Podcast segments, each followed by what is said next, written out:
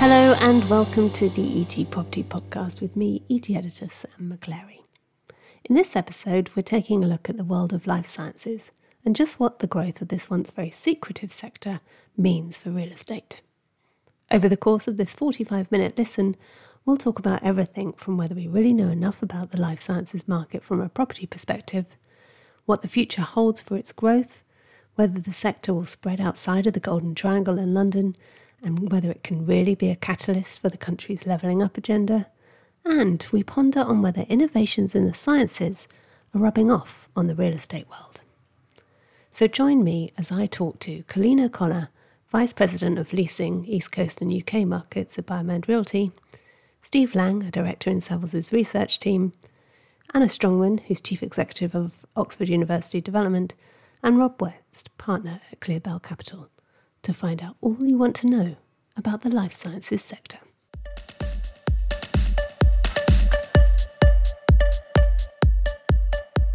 Hello, and welcome to the latest episode of the EG Property Podcast, and our first episode where we are talking about a market that has been pretty well established for a long time, but has really hit the headlines um, over the past 15 months for um, a reason I don't need to go into, um, really. But life sciences has become a, a really hot topic within um, the sort of mainstream media, but it's also becoming a huge topic within our little world of, of real estate. And um, I'm joined today by, by four experts to talk about about the market, about its growth, and to learn some lessons, I suppose, from from across the across the pond as well. So I'm going to uh, ask each of my experts to introduce themselves and, and give give us with a little line after their introductions as to as to what the the life sciences market means to them. Steve, Stephen, I'm going to hand to you first.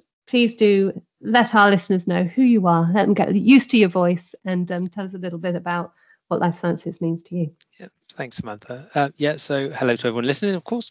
Um, so I'm Steve Lang, director in the commercial research team at Savills. The, the title looking more towards offices and life sciences.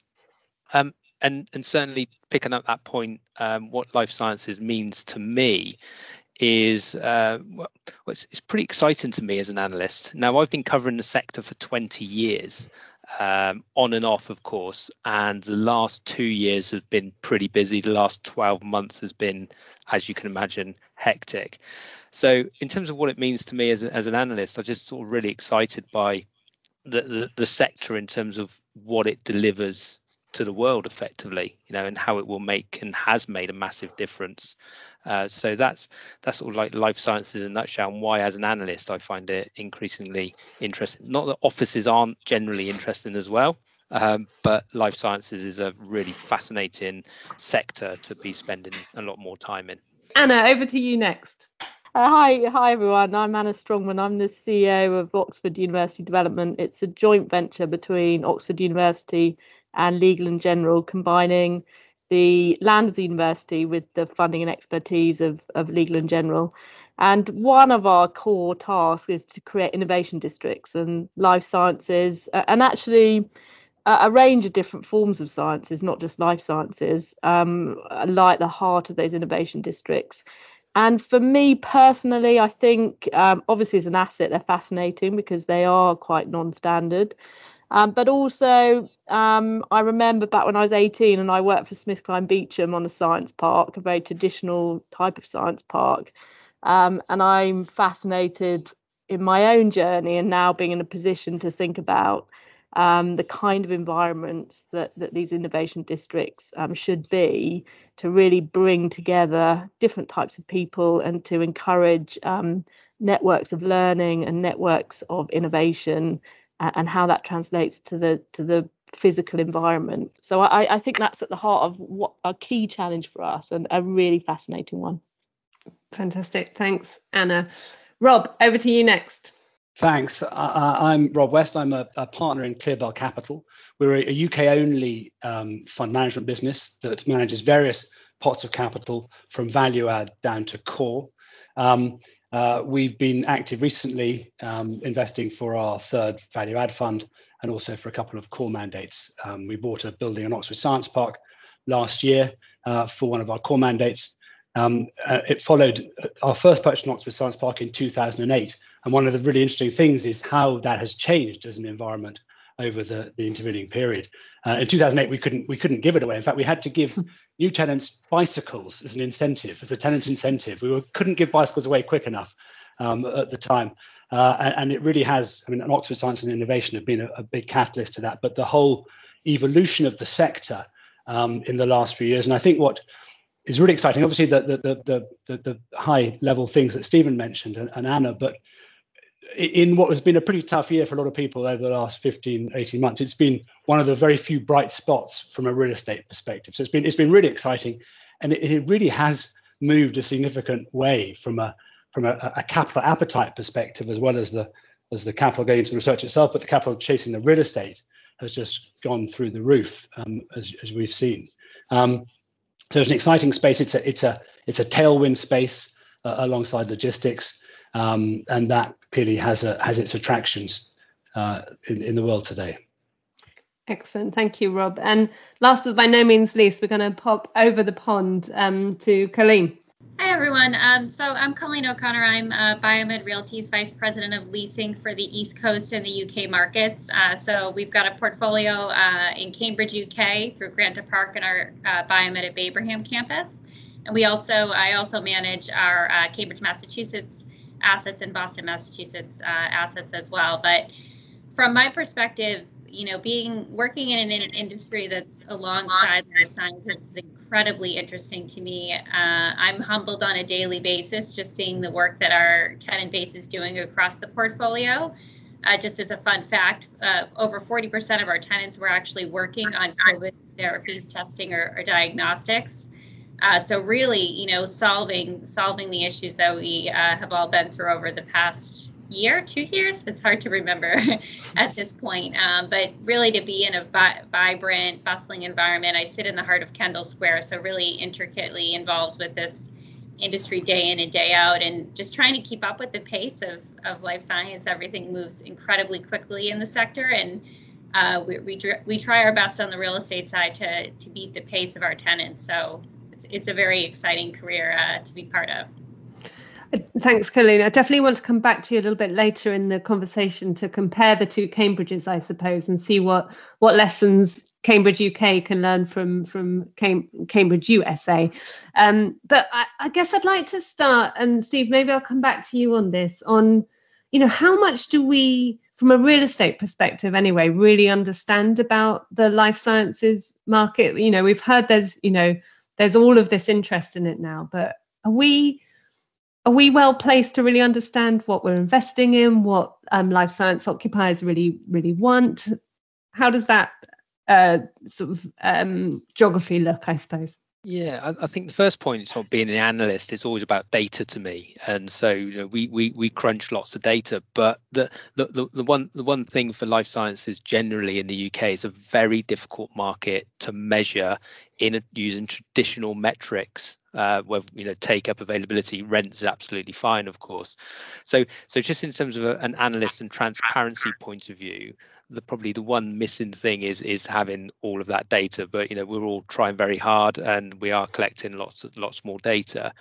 Uh, but of course, on the investment side, it's it's it's easier to understand. So so you know that tracking that part of the market is is is pretty straightforward. So so that's good. But there's a huge amount of due diligence that goes on when investors are looking at science park and life science related medtech as well assets so so so yeah it's really that that part of the market and understanding sort of the data point is is absolutely critical for me rob is that something you were nodding away there if people could see this podcast yeah, it's it's very difficult. You know, coming in as a new entrant, we're we're a, generalist. We invest across all sectors. We're, we're agnostic. Um, we we obviously like to target growth. Um, but we also like to be a little contracyclical as well at times. But but this is clearly, as I mentioned, a headwind sector. Um, but but we bought on Oxford Science Park I mentioned last year, and uh, there was quite a lot of data in Oxford. Um, but we wanted to compare it to, to Cambridge, say. So we were seeing there was a 10% premium to, to lab rents compared to what they what, what had been seen on straight offices. Um, but we wanted to see Cambridge, which is a more established market, it's, it's got a greater depth and it's been doing it for longer, what was going on there. And that took quite a lot of work. We had to pull together through various agent conversations rather than being able to access a single resource. Um, we then bought a building in London at the beginning of this year, and there was absolutely no data at all.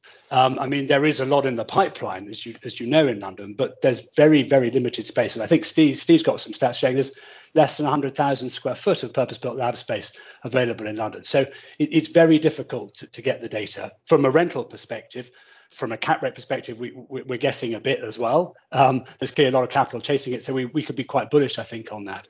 Uh, and the the other point is is and, and you, you you touched on this is, you know, what we didn't really know. We hadn't built any life sciences. What are we trying to build? What, what, how do we get it right? Because you can get this very wrong, uh, and and I'm sure um, uh, Colleen and Anna both both have have more experience and more depth of understanding and and, and sort of bet that won't make that sort of mistake. But we had to put it together to understand. We have a a very mature PM, experienced PM in our team, who delivered uh, Cat 2 and Cat 3 labs for Imperial College and for others. And that helped us pull together a, a, a sort of project team, um, again with experience, and, and we were able to piece together what, what we needed. But it was it was a very evolving situation. And even something like that, we bought this um, building in on Gray's Inn Road.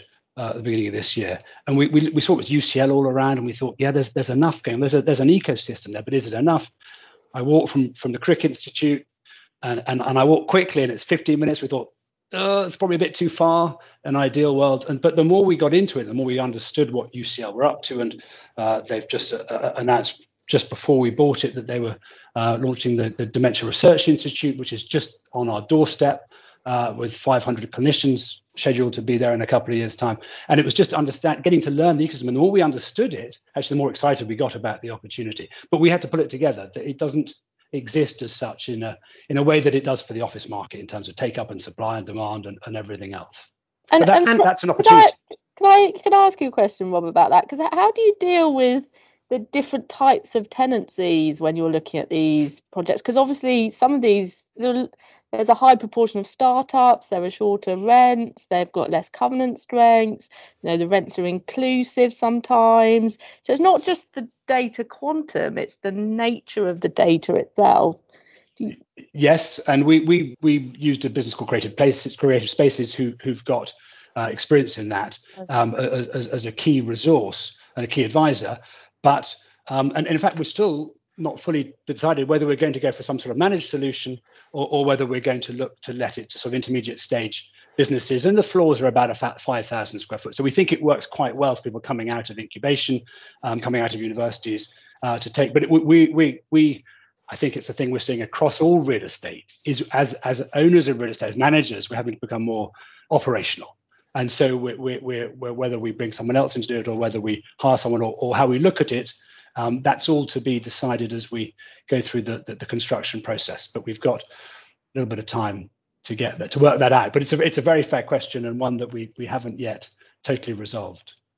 And Colleen, are these um are these questions and and queries that uh, are being had a, across the pond as well, or is this a, is this a UK specific sort of stage of the the life cycle? Yeah, Rob, um, when Rob was speaking, you know, I can relate to everything that you're saying uh, in regards to the market. I think, at least in uh, the core US markets, because like the life science sector, uh, real estate sector has been stronger for a longer period of time, uh, the market has evolved and the, all the brokerage companies uh, and ownership entities are starting to, to get a better grasp on the data. So, in Cambridge, Massachusetts, as an example, we have uh, gone through an exercise and have very uh, excellent data that's specific to the life science industry. Where I think in the UK, what I've seen is most of the time the life science real estate data is actually embedded with the office data. Uh, and so it's not really tracked as, as its own segment, which makes it a, a lot more difficult to really get, get clarity. Um, and then to Rob's point in regards to the build outs, um, that's something that he's 100% accurate when he says you know you, you've got to build it the right way it's very expensive it's a very costly mistake to make if you do not build it the right way and i think you know we often hear people talk about how it's so much more expensive to build life science and and folks have a really hard time getting over that initial capital contribution but at Biomed, we have, you know, been working. We work exclusively on life science and technology space, and have been working in the sector for decades. So, you know, when we're looking to design a space, we have our operations lead, our facilities lead, our development lead, our leasing lead, all sitting at the table table with trusted advisors such as, you know, a Savills, uh, to really help us go ahead and figure out what we want to build and what we want to deliver to the market. And we actually even show it to our existing 230 plus uh, group of tenant base to say, do you like this? Why don't you like this? You know, mm. and, and, really make sure that what you're delivering is is spot on because uh, it is very expensive if you do not deliver the right thing. And the, the most important thing when you're designing the space is focusing on flexibility in life after tenant. Because um, as Anna had mentioned, there's a variety of tenants and life science companies out in the market, some of which are smaller growing uh, companies looking to scale up. And those groups, you know, they, they can't commit to a space for 10 years. Their business is not going to be the same in two years. They're going to get fundraising and they're going to grow. And uh, you need to be able to have life after tenant for the space. So making sure that you design it and put the right infrastructure in from day one with that capital contribution is really underlying to the whole thesis of being able to, uh, as an owner, deliver uh, and provide life science real estate to users. Excellent, thank you, Anna. Can you can you um, sort of build on that and, and share um, a few of your experiences of of building building and developing space for for that um, wide spectrum of users? Yeah, I, I mean, Colleen's right. You it, you've got to really um, invest in the building up front, and flexibility is absolutely key. So we're we're really focusing on future proofing and what that means in reality is is is 100% lab enabled buildings. So making sure that the services are effectively structured, making sure that the floor loadings are appropriate, making sure that the window heights are right, um, all that sort of technical detail which, which, needs to be defined and invested in upfront.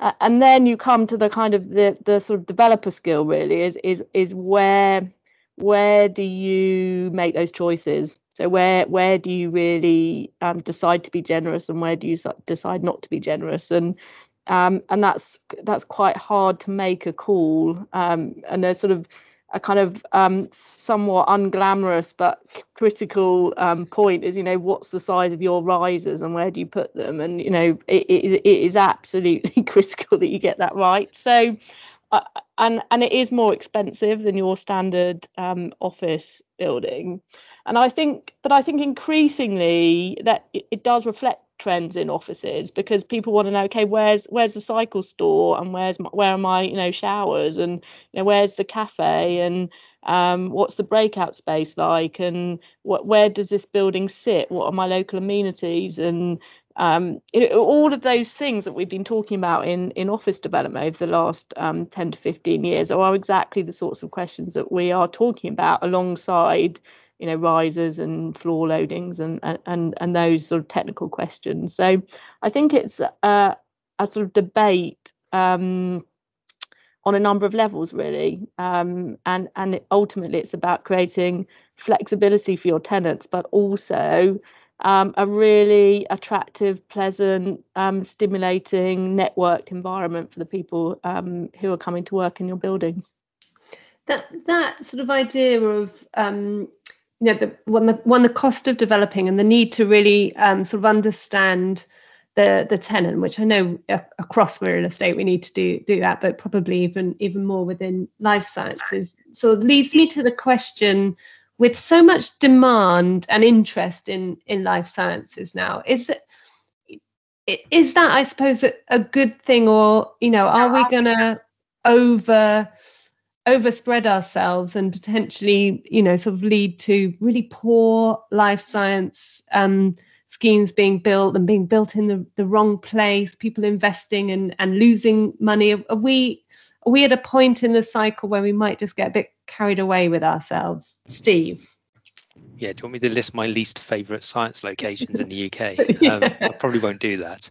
Um, I, I, I think the key thing is is is again going back to slightly that that missing data is around the demand and creating the right ecosystem and putting in all the right ingredients. We talk about honey pots, you know, why do people want to be in certain locations? So as as long as those locations have that honey pot, the ingredients, the ecosystem being developed, then you will create um, locations where occupiers want to be. I mean, let's let's you know let's let's just look at the, the big numbers that everyone got very excited and saying there is a huge amount of demand for life sciences. And of course that sort of stems from much more the investment side. The question now we get asked in investment presentations is where that demand's going to come from. But when you start breaking it down and looking at the, the, just the sheer scale of corporates that work in the pharma and bio space, just those those two sort of massive categories, you know, there's there's 430 companies that sit in the top two and a half thousand companies globally in terms of R&D spend leaders. You know, they're spending 153 billion euros a year on R&D. Now that requires a lot of space. There's 2.6 million people that work in those 430 companies. Let's be crude. Let's call that a quarter of a billion square feet.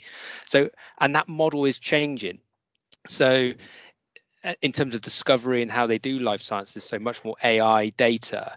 So, overall, locations will emerge where those ingredients and those ecosystems are absolutely spot on for them to locate and that will include academia that would include government facilities as well as the corporates so as long as those sort of as known as the triple helix, which has sort of moved on to become the quintuple helix, I will say, as it's now got a much more societal and an environmental wrapper around it as well.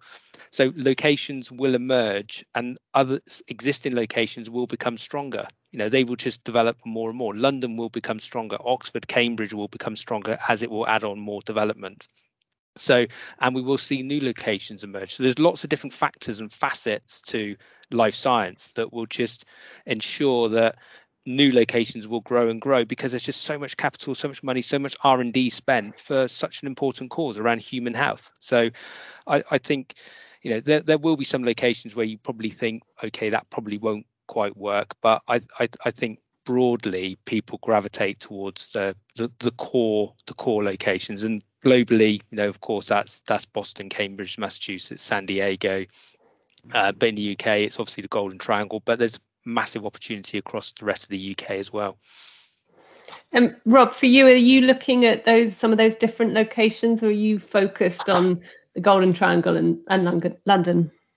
Uh, all our efforts so far have been focused on the Golden Triangle. Um, I mean, we're, we're, big believers in the quality of the UK university system, um, and where the UK has played catch up or is currently playing catch up versus the US is in terms of the capital now being matched to that that, that research output uh, and the capital and the research uh, creates jobs and that creates demand for space. So so it, it, that's quite straightforward, I think. Um, the, the difficulty now is it's just got so hot, and we we we love Oxford, and I live nearby, and we've been trying to buy lots of things around Oxford over the last four or five years, from retail parks to convert uh, to to life sciences, to, to other things, and to, to, to quite fringe sites for, for more sort of R and D type manufacturing. Um, but it, it, it, and it's getting so much. That what's happened in Cambridge this year is just nuts in terms of the Cambridge Science Park sites and the, and the difficult in our time horizon to drive the sort of returns we need to out of that. So, whilst I think London is still immature, I think there's still opportunities for us in London, um, but below the radar. So, not competing with the, with the more global capital. Um, but I think we will look a little bit beyond the golden. We'll have to look beyond the golden triangle. Um, having recently bought a couple of life science investments, everything that has science in the title gets offered to us now. Where, you know, where it is in the country, it's got to be, it's got to be, this is perfect for you.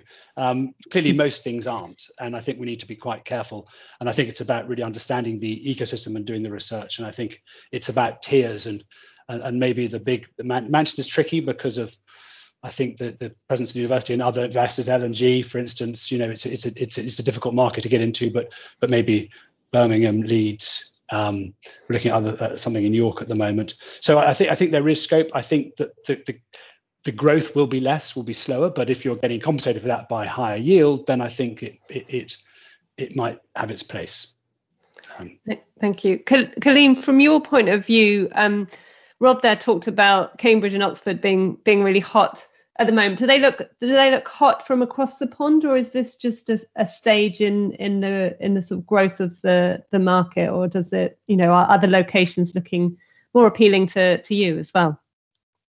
Yeah, I think we would ag- agree with um, Stephen's comment about Cambridge and Oxford performing incredibly well. You know, we we are constantly getting calls from groups about establishing new life science locations, and I think some some folks are kind of approaching it a bit of the wrong way. You know, they'll they'll come with a problem building or a problem location, and they see that life science is doing so well, and they really want to just go ahead and we always laugh internally. Let life science the problem out of it which you know i never like to start the conversation of here's a problem can life science you know here's my building can life science solve my problem because that's not the way we, that we should be ans- asking the questions the question should be you know starting up from a macro level does this environment have the successful elements for a life science uh, ecosystem? And we really think about that as being you know an environment where there's government support for the r&d and healthcare sector where there's the talent pool and the academia that fuels that talent pool where there's an existing industry base. So you know established life science companies that have already called that area home um, in an area where there's funding and investment going in whether that's through venture capital funding or you know ipo activity happening around that market and the reason why we find Cambridge and Oxford in particular, and, and London, uh, the Golden Triangle region, very attractive is if you look at the funding uh, levels into the UK ecosystem, venture capital funding, we, we were just running the numbers for 2021, and about 75% of all the UK venture capital funding uh, that goes in for life science is going into the Golden Triangle regions. And that's really where we see a lot of that uh, tenant demand growth fueled from because these companies naturally fundraise, and the next thing they want to do is hit the next scientific research milestone, and that means they've got to hire people. You can't do a lab experiment from home. Um, and so when these groups get funding, they want to be in space yesterday.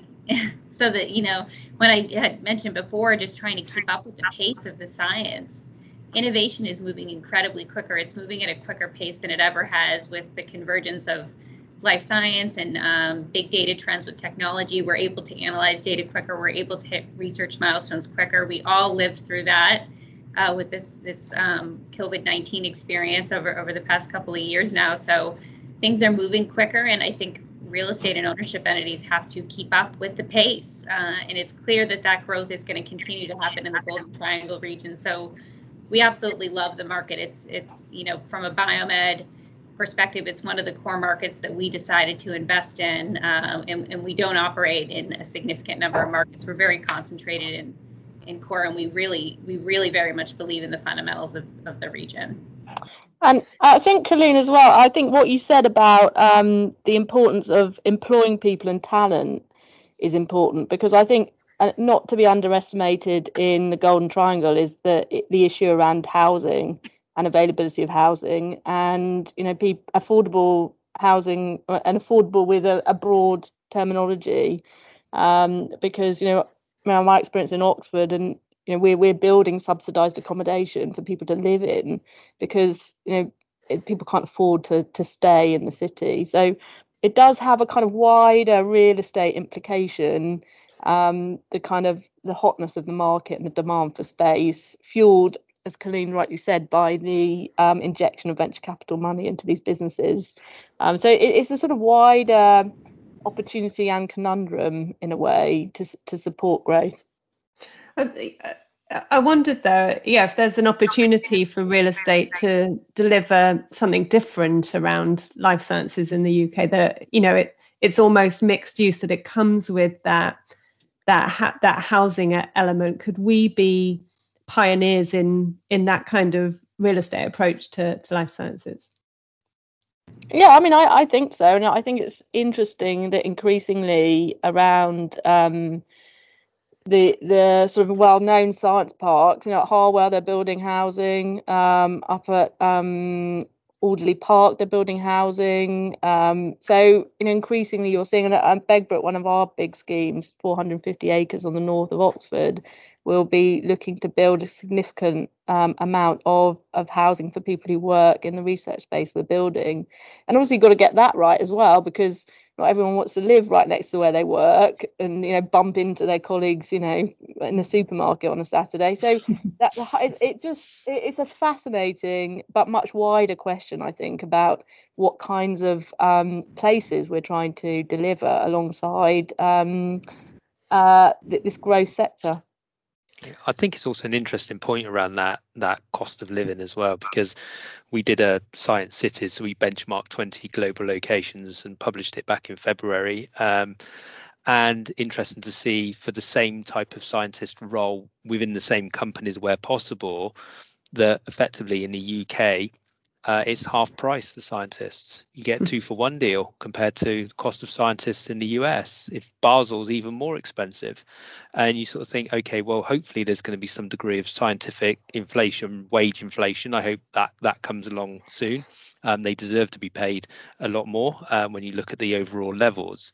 Uh, but but then that's also what makes an attractive location. So when I, I remember speaking to uh, Basel and saying, you know, you, your equivalent is about three or four times the, the, salary levels in the UK. They said, well, yeah, that's not really a disadvantage. it's actually an advantage because they want to come here because they're going to earn three or four times more. So it, it's about the talent piece is so critical here, and if and getting housing delivery absolutely spot on and correct at the same time is is fundamental to that. Because clearly you know Oxford and Cambridge are not the cheapest places to to live in the UK but then that brings lots more opportunities within the triangle and indeed throughout the rest of the UK in my in, in my, in my opinion. Yeah, and I think it offers an opportunity to really, um, you know, Sam said, is challenge what we think is good housing and and and really um, compete globally. So when a researcher turns up from Harvard and looks at a three bed for his family, he's got to say, "Wow, this is great. I want to come here. I want to bring my family here." Uh, you know, we need brilliant local schools. We need great playgrounds. We need brilliant parks. We need we need the whole thing to attract global talent um, to support growth alongside the real estate and the money. Colleen mentioned the speed of innovation there is within um, the life sciences sector and that real estate needs to keep up with that. My question is, can real estate keep up with that, and is it keeping up with with it? Um, Rob, I'll throw to you first. I think I'm probably the least qualified person to answer that question, so probably a good place to start. Um, uh, the answer is um, the, the, truthful answer is, is, is I don't know. I hope we can. Um, I, I, think we we do everything we can to understand the market. Um, we don't have anything like the the spread of experience across the market as, as someone like Colleen does, um, but um, it, it's constantly evolving. I mean, what we're focusing on to a large extent is providing lab-enabled space rather than fitted space because we can't second guess what's going to be required, um, uh, and then do it. And, and, and Colleen mentioned um, capital contributions and, and do it that way rather than try to provide anything too bespoke. Um, uh, clearly, the sort of the, the, the, the structural framework um, is is hopefully a bit less sensitive, but, but that that will probably change as well. But hopefully, there's a there's a bit more um, obsolescence resistance built into that than there is in terms of the actual finish. But it's a, it's a key point. Anna, do you do you feel like you can keep up? Ah, uh, it's a challenge with real estate. So it takes so bloody long to build anything. um, so it is hard to keep up. But um, yeah, then we're challenging ourselves on all levels. You know, what's our what's our sustainability framework? You know, what's our what's our data um, aspirations? What what are um, what are the efficiencies of our buildings? Um, so uh, yeah, I think we can. I, I, I think we can challenge ourselves and also the great thing about this sector is the people that we're working with and i think somebody mentioned it earlier in the call i mean the, the work of these companies in our buildings is just absolutely fascinating um, and I think, you know, in a way, we should be challenged by their innovation and their outputs to to to to raise the bar. So I I, I am with Rob. I think it, it, and I hope we can. We're certainly trying our best to do so. Um, uh, but what I think is interesting is the spirit of innovation and actually be willing to try to to, to try out things. Um, I'm really interested in different forms of development, for example, and taking um, trying to develop some buildings which are really genuinely flexible uh, and could be very lightweight in structure, could be very um, temporary, and you'll see a lot of temporary temporary labs which we haven't really touched on, um, you know, popping up all over the place. Um, so I, I, actually think it's innovating within our our in a more conventional structures, but also thinking about different forms of development. Um, and we've got the culture um, and the challenge to do that in this sector. How brilliant that um, this sort of now booming market is in, inspiring real estate to look at look at things a bit different. I think that's a that's a great place to to have got to. I mean, there's one one shock comment for this podcast is that guess what? Scientists don't really care about real estate. They just want it to be there when it when they need it. And picking up Colleen's point is when that funding kicks in, that they want a lease structure that then follows their funding. If they've got five years of money, they don't want a seven year lease. So for us to maintain that flexibility of building, there needs to be a flexibility of tenure as well. Mm. And and and you know, startups are fantastic and some investors have said, well, you know they can be the worst of both worlds. If they're successful they leave and if they fail they leave. So why would i go in at that level? So but you know we do need that we do need all those failures to to find all the successes. So it's it, it is a it is a tougher market and it requires much more management much more management intensive like running a hotel. You need really good management teams on the ground understanding what's going on. But but to attract those companies, you've got to make sure you're providing the right type of facilities, shared facilities. You know, the science park model that we've had in the UK for 40 years. You know, we're just evolving that, and it just will evolve over time. And I think with all this interest and money coming into the sector, I won't say chasing the sector. It's just money that realise the importance um, is is is really good news and fantastic news for our sector, and we will see it grow. It feels to me like we're where data centers were probably 15 years ago. That's what it feels like. That you know hopefully one day life science buildings will come in the boring category because we will just be building them they will be built and we'll have all these companies fantastic jobs higher paid jobs higher output and a level help with the leveling up agenda across the UK at the same time. So it just just feels because we're, we're UK we're good at science as well. So you know come on let's let's get on with it. Fantastic. Thank you. And and and a perfect point there to um, head back to Colleen, to do a bit of a, I guess, a comparison um, with uh, the two Cambridges or with the UK and, and US. Obviously, US a lot, a uh, lot more, more, mature in this this market. Maybe it's um, you know where um, data centers uh, were were for for us now. What can we what can we take in the UK from the US market? Not not giving away too many of um, Biomed's um, secrets, of course. Yeah, well, I would say from Biomed's perspective, we actually have organized our structure so that Cambridge, Mass, and Cambridge, UK are very intentionally linked because we, as we looked at the Cambridge, UK market, we realized that there were a lot of synergies between the markets and that a lot of the tactics that we've proven over the years that have worked incredibly well in developing space in Cambridge, Mass. There's no reason why they don't they aren't successful tactics in, in Cambridge, UK. I would say when you think about the markets from a macro perspective, Cambridge, UK is about a third of the size of the Cambridge, Massachusetts market. So we're just about 13 million square feet uh, in Cambridge, Mass. And in Cambridge, UK, we're tracking just about 4 million square feet of, of true life science space. And that's, you know, a, a footprint that would include both lab and office in it, but would be specific for a life science user. So the market sizes are clearly different. I think that the biggest thing that we see in Cambridge, Massachusetts that has fueled a lot of, of the growth here is a number of very large institutions calling this area home and a lot of smaller companies with partnerships wanting to be in the region. Um, so groups like you know Biogen, Merck, Pfizer, uh, Moderna, all those all those types of groups that have been in this market um, and that have partnerships with other life science companies uh, that have been interested in moving. And the venture capital funding in this sector in Cambridge, Massachusetts is substantially higher, and the rate of rate of commercialization is often what fuels the company growth.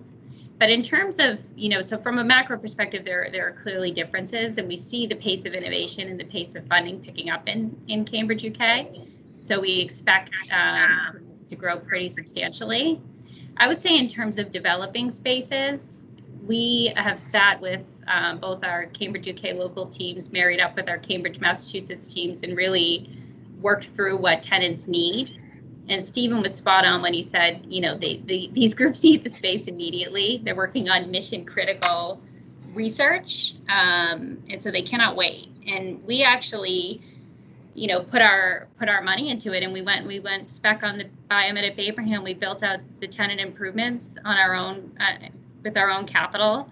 Uh, and we leased 100,000 square feet to a number of users ranging from 12,000 square feet to 25,000 square feet. They made some minor, minor, very inexpensive modifications, and they all moved in before we were able to complete they all signed leases before we were able to complete the improvements and moved in immediately. And we kind of proved out that the case study worked, and we leveraged a lot of the experience and the build out plans that we would otherwise have, have looked at doing in Cambridge, Mass. Um, we're actually doing the exact same thing. It worked out very well. You know, that was through both Brexit and COVID that that leased out.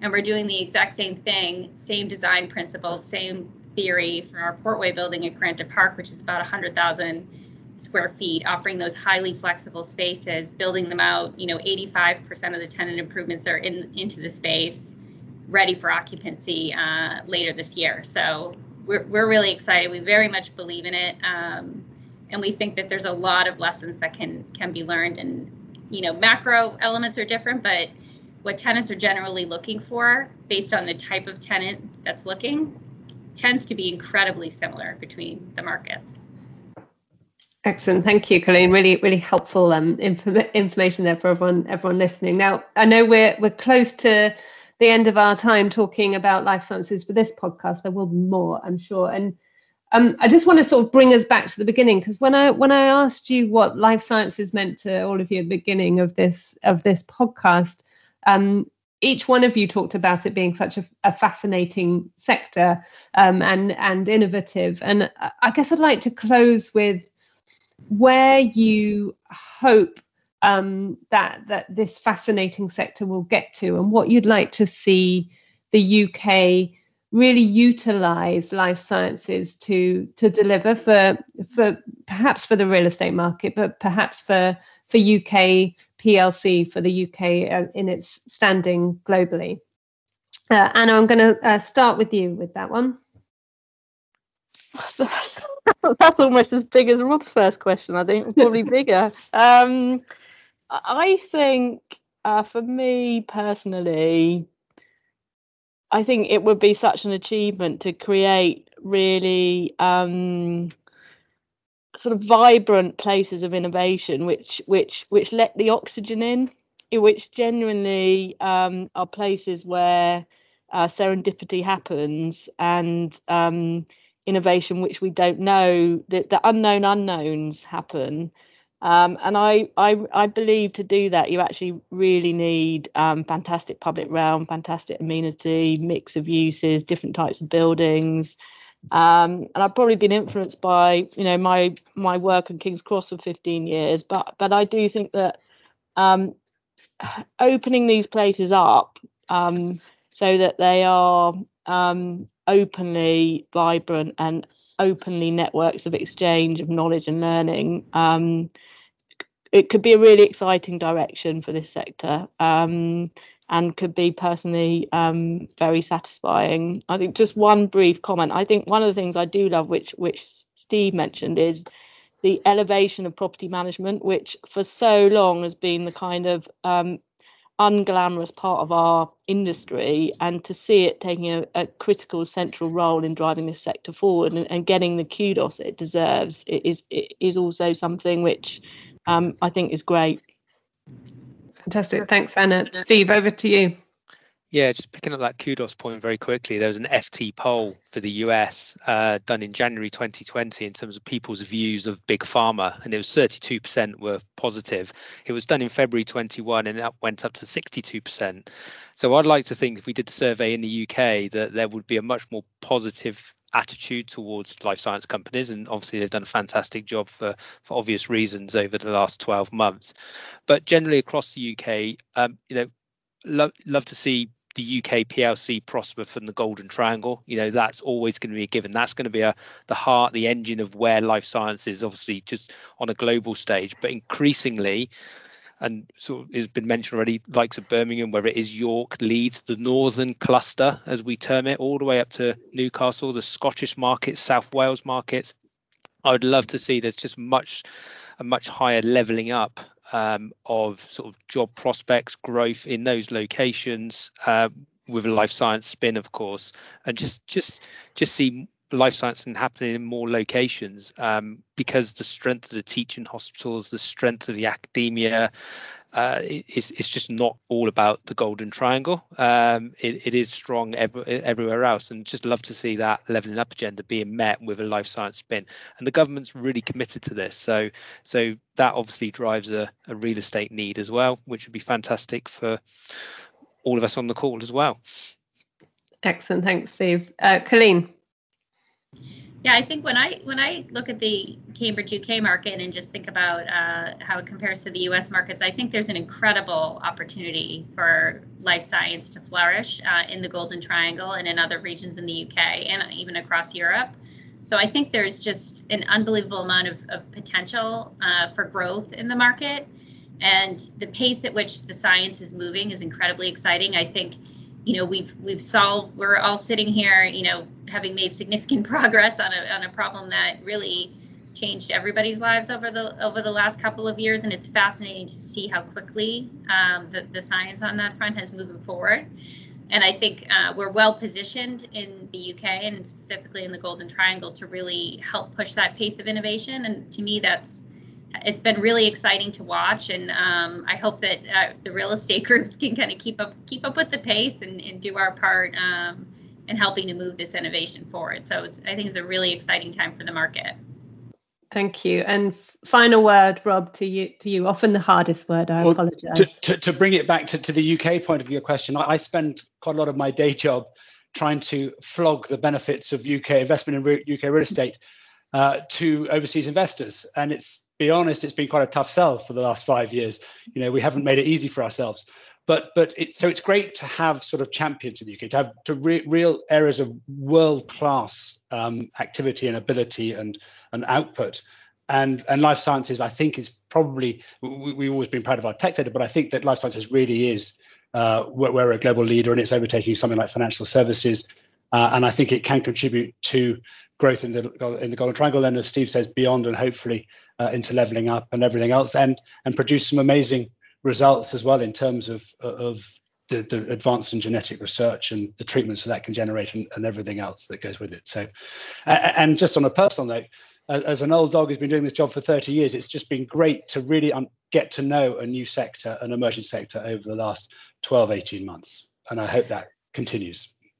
So it sounds like not just a not just a hot sector, but a, a, really empowering sector as well. That's putting a little bit of life back into into real estate. When Lord knows we all we all need all need it, don't we? So thank you so much for a really fascinating um, conversation. We could go on, I'm I'm sure, but we will save it for episode two. Um, but thank you for joining us on this EG Property podcast. Thank you for joining us for this episode of the EG Property Podcast. We hope you found the content insightful and helpful. If you'd like more of the same and to keep up with all the latest news, views, analysis, and research that the EG Group has to provide, be sure to sign up to all of our property podcasts and subscribe to Radius Data Exchange for unlimited access to all of our content and comprehensive commercial real estate data.